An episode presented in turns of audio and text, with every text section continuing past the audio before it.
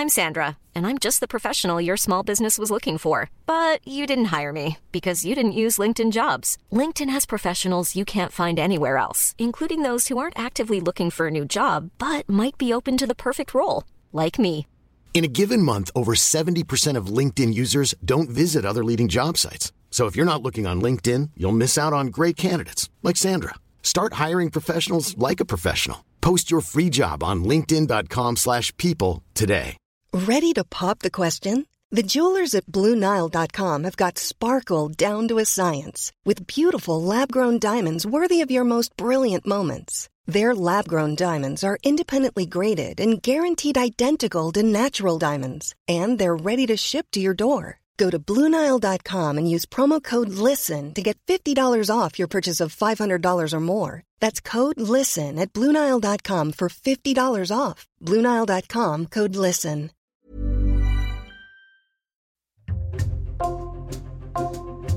Bonjour, c'est Jules Lavie pour Code Source, le podcast d'actualité du Parisien.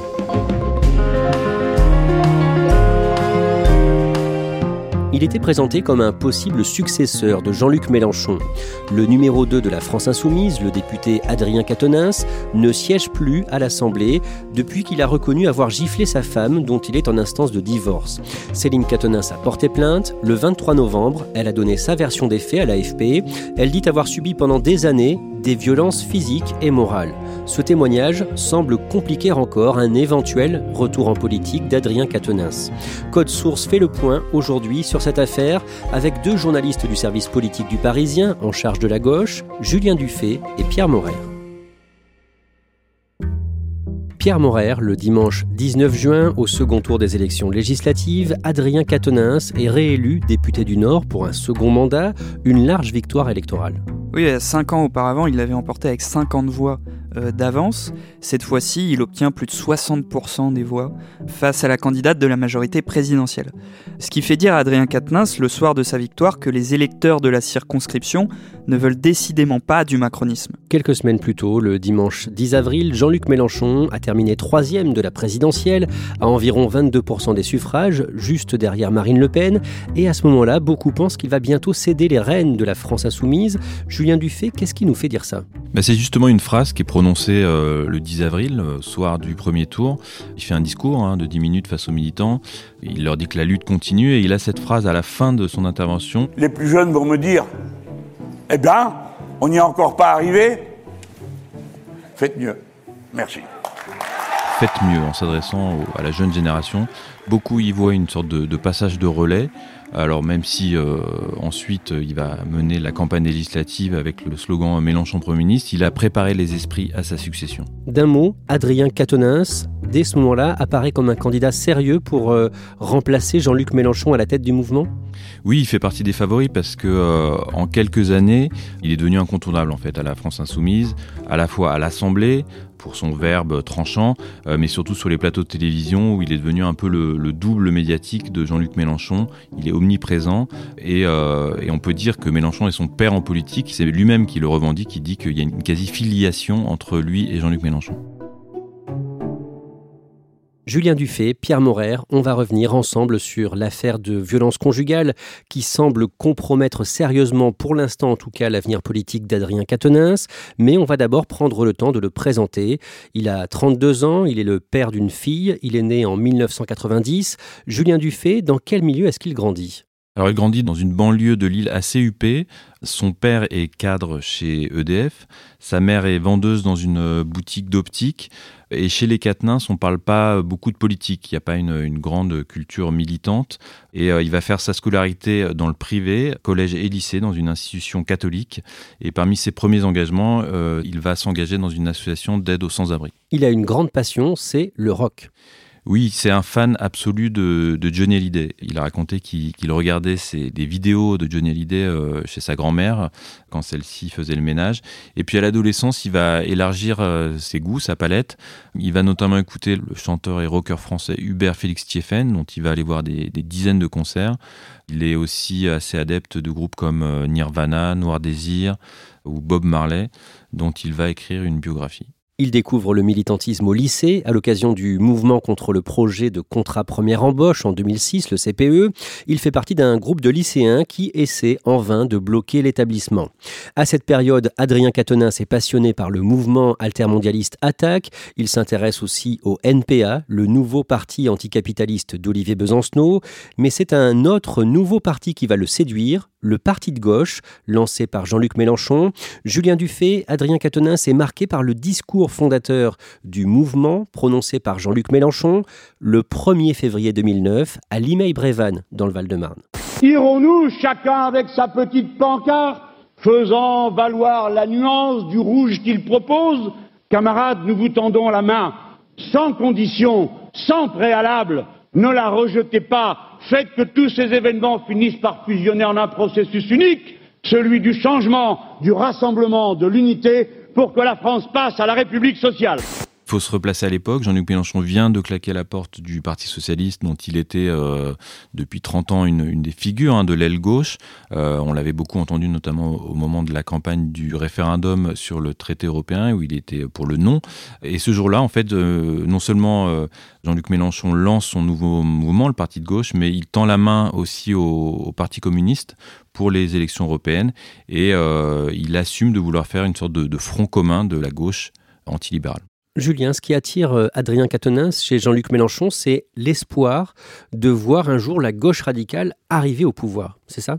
Oui, c'est précisément ce pourquoi il rejoint Jean-Luc Mélenchon.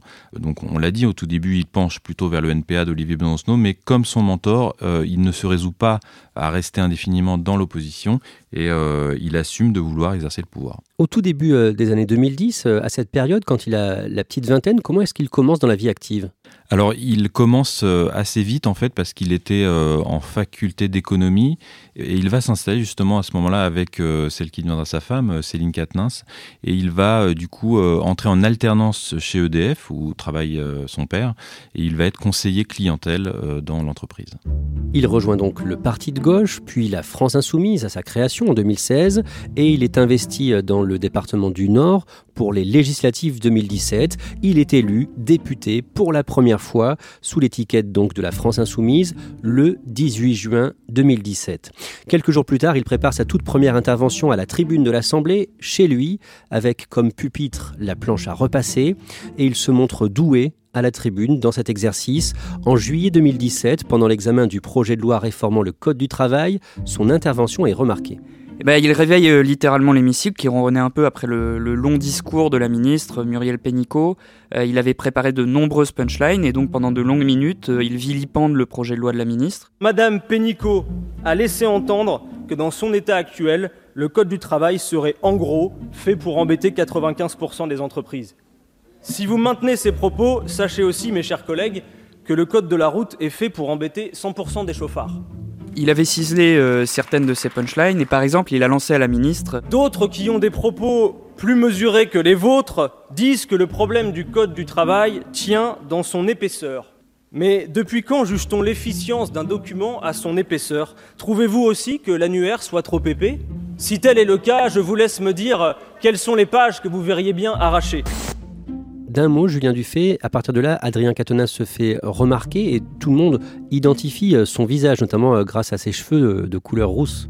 Oui, oui, il a cette coupe euh, assez caractéristique, c'est coiffé en brosse roux, un blazer, une chemise blanche, quasiment systématiquement, et puis un phrasé très méthodique, qui va être caractéristique et que, qu'on va retrouver sur les antennes euh, puisqu'il va devenir un habitué euh, des plateaux de télévision et des studios radio. Adrien Quatennens est très apprécié par Jean-Luc Mélenchon. Le jeune député fait le choix de se montrer loyal envers le vieux leader de gauche. Et à ce moment-là, dans la presse, dans les portraits d'Adrien Quatennens, il est présenté comme un monsieur parfait. Pourquoi? Bah, parce qu'il a indéniablement beaucoup de qualités, c'est-à-dire qu'il est très bosseur, il ingurgite les dossiers, il est d'ailleurs très demandeur euh, à ce moment-là de dossiers, euh, d'informations de la part de Jean-Luc Mélenchon, il va beaucoup échanger à ce moment-là, il réfléchit vite et il parle bien, on l'a dit, et on sait que pour Jean-Luc Mélenchon c'est très important, euh, la parole, les mots sont des armes, c'est ce qu'il a coutume de dire, donc il va l'envoyer en quelque sorte débattre à sa place, face à des pointures hein, comme François Bayrou, Laurent Wauquiez et même Marine Le Pen. Et à ce moment-là, parmi ses défauts, on dit qu'il est presque robotique. Dans ce qui revient souvent comme critique, c'est que bah, il est un peu dans le mimétisme de Jean-Luc Mélenchon, il est un peu répétitif dans ses euh, arguments, et euh, oui, euh, on peut lui reprocher d'être un peu trop idéologue, trop maîtrisé dans ses expressions, de ne pas vraiment laisser passer d'émotions. On revient au début de cet épisode de Code Source. En juin 2022, Adrien Quatennens est réélu député du Nord. Jean-Luc Mélenchon, lui qui fête ses 71 ans au mois d'août, semble préparer la suite. Et Adrien Quatennens apparaît à ce moment-là comme un successeur possible. Le mardi 13 septembre, dans l'après-midi, arrive dans les rédactions le Canard enchaîné, daté du mercredi 14 septembre, avec une information Pierre Morer qui concerne Adrien Quatennens. Le canard enchaîné écrit que le député du Nord est soupçonné de s'être livré à des violences conjugales dans un contexte de divorce euh, compliqué, difficile, puisque son épouse a déposé une main courante dans un commissariat de police du Nord. À ce moment-là, l'avocate d'Adrien Quatennens indique dans l'article du canard que cette main courante a été déposée à la suite d'une dispute dans le but de se prémunir en cas de litige autour de ce divorce. Et on apprend à ce moment-là que le parquet de Lille s'est saisi de cette affaire et qu'une enquête est ouverte pour des soupçons de violence par conjoint. De son côté, le couple, qui est donc en train de divorcer, Adrien et Céline Catonins, publie un communiqué dans la foulée, Julien Dufay, dès le mardi 13 dans l'après-midi. C'est un communiqué euh, assez court, en fait, c'est quatre paragraphes, qui dit ceci, hein, je cite, Comme des millions de Français, nous vivons actuellement une situation de divorce difficile que nous entendons réaliser à l'amiable. Dans ce communiqué, on peut lire ensuite, suite à une dispute après avoir annoncé sa volonté de séparation, Céline Katnins a déposé une main courante en précisant aux policiers qui l'ont entendu qu'elle ne souhaitait ni porter plainte, ni qu'il y ait de suite judiciaire à cette main courante, et qu'elle exigeait que les informations ne se retrouvent pas dans la presse. Donc en fait, euh, voilà, euh, ils expliquent aussi dans ce communiqué que c'est par voie d'avocat qu'ils ont appris que le parquet s'était saisi après le dépôt de cette main courante. C'est aussi par leurs avocats qu'ils ont appris qu'il y avait une fuite euh, dans la presse qui allait sortir. Pierre Morer, le dimanche 18 septembre, Adrien Quatennens publie un communiqué sur Twitter. Que dit-il? Oui, bah, il est bien plus précis que le précédent. Euh, d'abord, Adrien Quatennens explique que c'est un, choix difficile et coûteux pour lui de s'exprimer euh, euh, publiquement et en toute transparence. Il le fait, en tout cas, explique-t-il, dans l'espoir de trouver le chemin de l'apaisement de sa famille. Il explique que dans un contexte d'extrême tension et d'agressivité mutuelle, il a pu saisir le poignet de son épouse, il a notamment saisi son téléphone portable et il reconnaît lui avoir euh, mis une gifle. Et dans ce communiqué, il annonce aussi qu'il se met en retrait de ses fonctions de coordinateur national de la France insoumise. Julien Dufay, peu de temps après, Jean-Luc Mélenchon réagit sur Twitter. Que dit-il? Bah, c'est un tweet euh, qui est donc publié euh, un peu avant midi, donc moins d'une heure après le, communiqué de Katnins, donc assez rapidement. Il vole au secours en fait du camarade Katnins. Et voilà ce qu'il dit. Il dit la malveillance policière, le voyeurisme médiatique les réseaux sociaux se sont invités dans le divorce conflictuel d'Adrien et Céline Quatennens. Adrien décide de tout prendre sur lui. Je salue sa dignité et son courage. Je lui dis ma confiance et mon affection. On voit que il est euh, dans l'attaque euh, par rapport à une agression extérieure et en soutien complet euh, d'Adrien Quatennens, sans un mot de soutien dans ce premier tweet pour Céline Quatennens. Pierre Morer, ce tweet provoque de nombreuses réactions. Oui, bah c'est la sidération du côté des féministes puisque dans un premier temps, Jean-Luc Mélenchon n'évoque même pas Céline Quatennens euh, dans ce tweet. Et dans les rangs insoumis, bah, c'est la consternation euh, des femmes euh, et souvent des plus jeunes. Une députée nous faisait remarquer que par exemple, il suffisait d'aller voir quels insoumis avaient retweeté le fameux tweet de Jean-Luc Mélenchon et il n'y a pas grand monde. Julien Dufay, Jean-Luc Mélenchon publie un deuxième tweet quelques heures plus tard. Donc cette fois, il parle de Céline Katnins. Il lui dit mon affection pour euh, Adrien ne veut pas dire que je suis indifférent à Céline. Donc il, lui exprime son soutien, mais par une voix un peu détournée. Euh, il dit qu'elle ne souhaitait pas être citée euh, et il dit à ce moment-là de manière claire une gifle est inacceptable dans tous les cas. Adrien l'assume, c'est bien. Donc on le voit toujours, cette volonté de soutenir Adrien Quatennens dans, l'épreuve. Comment les cadres de la France insoumise jugent ces deux tweets de Jean-Luc Mélenchon dans les heures et les jours qui suivent? Il y a clairement un malaise euh, qui s'installe. Donc euh, beaucoup de femmes, on l'a dit, vont insister pour que la France insoumise sorte un communiqué le dimanche assez succinct, mais qui va réaffirmer l'engagement sans faille dans la lutte contre les violences faites aux femmes. Mais il y a quand même un embarras assez général, assez peu de prise de parole dans un premier temps. il faudra attendre le lendemain lundi pour que euh, certaines euh, députées euh, insoumises, députées EES, hein, parce que c'est beaucoup de femmes, il faut le dire, qui montent au créneau à ce moment-là, se désolidarisent. On a par exemple Clémentine Autain qui, dans une interview au Parisien, va dire euh, les mots de Jean-Luc Mélenchon ne sont pas les miens. C'est à peu près la même chose que va dire également l'eurodéputé Manon Aubry le même jour. Le mardi 20 septembre à Matignon, en marge d'un point presse sur un autre sujet, la première ministre Elisabeth Borne fustige la réaction de Jean-Luc Mélenchon. Elle parle, je cite, de propos extrêmement choquants et elle y voit, je cite encore, quelqu'un qui banalise les violences intrafamiliales. Pierre Morer, est-ce qu'on sait ce que devient Adrien Quatennens à ce moment-là? Il fait quoi?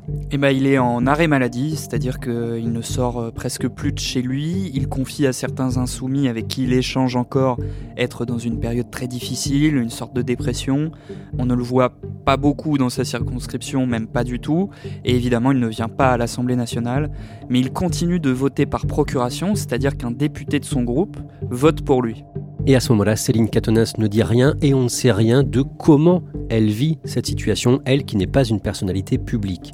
Le vendredi 23 septembre, sur la chaîne de télé CNews, le député insoumis des Bouches-du-Rhône, Manuel Bompard, s'exprime sur l'affaire.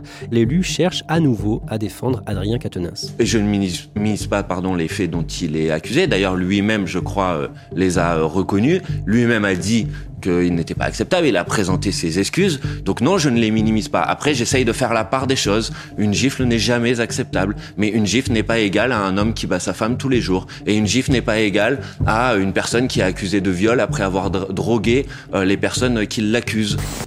Là encore, Julien Dufay, il y a beaucoup de réactions? Oui, il y a des réactions assez virulentes euh, de membres de l'exécutif. Par exemple, euh, la ministre de l'égalité entre les femmes et les hommes, Isabelle Rome, donc, qui dénonce des propos abjects, qui banalisent la violence. Euh, la secrétaire d'État, Marlène Schiappa, qui l'interpelle en, en, expliquant que c'est à la justice de juger cette affaire et que ces propos font un tort considérable au combat pour la protection des femmes. Pierre Morer, le mercredi 28 septembre, vous êtes en reportage pour Le Parisien dans la première circonscription du Nord, à Lille, le fief d'Adrien Quatennens. Que vous disent les habitants, les électeurs et les électrices que vous croisez? Eh bien, il faut bien avouer que la plupart des gens s'en fichent, mais globalement, tout le monde en a entendu parler. Ensuite, il y a une vraie fracture générationnelle entre ces plus jeunes électeurs pour qui ça ne passe absolument pas, qui exigent sa démission, ils expriment leur dégoût, et les plus anciens qui ne condamnent pas vraiment ce geste. La plupart de ces électeurs sont quand même déçus par ce geste. Adrien Quatennens a été auditionné par les policiers fin septembre et quelques jours plus tard, le 3 octobre, on apprend que Céline Quatennens a porté plainte contre lui.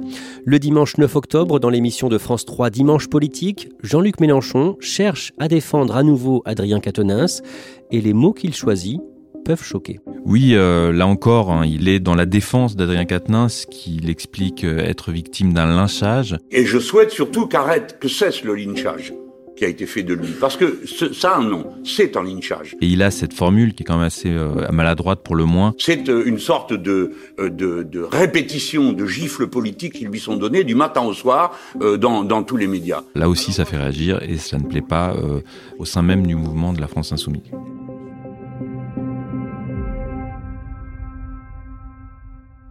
Les semaines passent et au mois de novembre, le lundi 14 novembre, la question du retour à l'Assemblée d'Adrien Quatennens commence à être abordée officiellement par la France insoumise. C'est d'abord Jean-Luc Mélenchon qui pousse très fort en coulisses pour le retour de son protégé. Euh, il le dit à quelques journalistes, euh, en interne aussi, et en quelque sorte, il fait pression sur le groupe parlementaire pour son retour. En conséquence, les parlementaires insoumis s'interrogent sur les conditions acceptables d'un retour lors de plusieurs réunions de bureau du groupe, euh, mais aussi de, réunions du groupe parlementaire, mais ils ne laissent absolument pas filtrer leurs tergiversations, et ça provoque beaucoup de débats et de gêne chez eux. Quand on dit quelles conditions, ça veut dire quoi concrètement, Julien Dufay? Bah, Certains évoquent euh, la possibilité d'une formation aux violences euh, euh, sexistes et sexuelles qui pourrait suivre. Certains parlent même du fait qu'ils pourraient verser certains de ces émoluments à des associations de victimes. Bon, il y a des pistes qui sont évoquées, même si aucune n'est confirmée officiellement. Concernant la procédure judiciaire, le lundi 21 novembre, BFM TV révèle qu'Adrien Quatennens est convoqué le 13 décembre devant le tribunal judiciaire de Lille pour un rendez-vous qui s'appelle une comparution sur reconnaissance préalable de culpabilité C'est quoi Pierre Morer bah, C'est ce qu'on appelle euh, la procédure du plaidé coupable. Donc ça désigne un mode de jugement de certains délits qui consiste, au terme d'une procédure allégée, à proposer au prévenu une peine inférieure à celle encourue en échange de la reconnaissance de sa culpabilité. Deux jours plus tard, le mercredi 23 novembre, Céline Catonins transmet un communiqué à l'AFP, l'agence France Presse à laquelle sont abonnés tous les grands médias en France, et ce communiqué peut changer la perception que l'on pouvait avoir de cette affaire. Pierre Morer, que dit Céline Catonins Elle livre sa version des faits en expliquant que la version d'Adrien Quatennens livrée jusqu'à présent, est à ses yeux mensongère. Elle dénonce notamment des colères, des crises, des violences physiques et morales de sa part depuis plusieurs années, réfutant ainsi tout contexte d'agressivité mutuelle. Euh, et elle ajoute, au cours de ces dernières années, j'ai voulu le divorce à trois reprises, à chaque fois sous la pression, je suis revenu en arrière. Pierre Morer, à l'Assemblée, quelles sont les réactions après cette prise de parole de Céline Catonins eh Bien, Ça provoque une onde de choc. Le premier à réagir, ça a été Olivier Faure, le premier secrétaire du Parti Socialiste et allié de Jean-Luc Mélenchon, qui dit clairement que en l'état, Adrien Quatennens ne pourra plus revenir siéger à l'Assemblée. D'autres socialistes disent carrément que Adrien Quatennens ne peut plus faire partie de la NUP à partir de ce moment-là. On a aussi les écologistes, avec Sandrine Rousseau, qui explique que euh, Adrien Quatennens doit démissionner. Euh, les communistes sont à peu près sur la même position.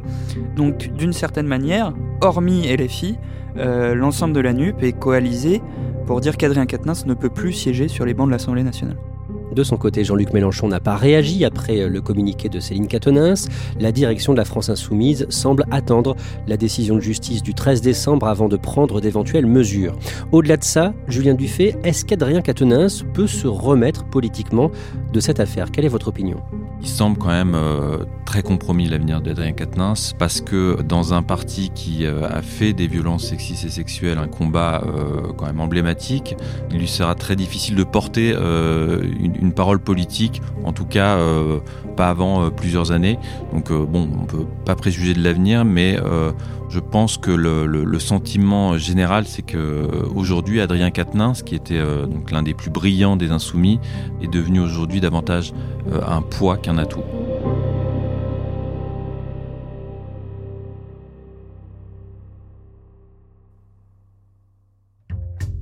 Merci à Julien Dufay et Pierre Morer. Code Source est le podcast quotidien d'actualité du Parisien. N'oubliez pas de vous abonner sur votre application pour ne rater aucun épisode. Vous pouvez nous écrire code source at leparisien.fr. Cet épisode de Code Source a été produit par Emma Jacob, Thibault Lambert et Raphaël Pueyo. Réalisation Julien Moncouquiole.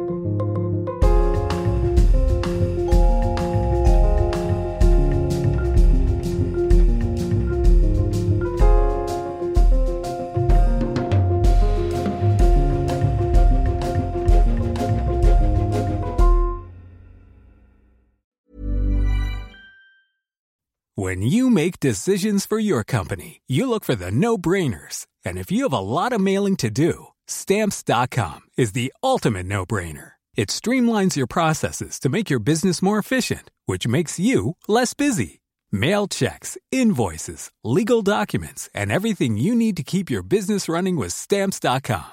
Seamlessly connect with every major marketplace and shopping cart Schedule package pickups and see your cheapest and fastest shipping options from different carriers with rates up to 89% off USPS and UPS rates. And with the stamps.com mobile app, you can take care of mailing and shipping wherever you are. Make the same no-brainer decision as over 1 million other businesses with stamps.com. Sign up with code program for a 4-week trial plus free postage and a free digital scale. No long-term commitments or contracts. That's stamps.com. Code program.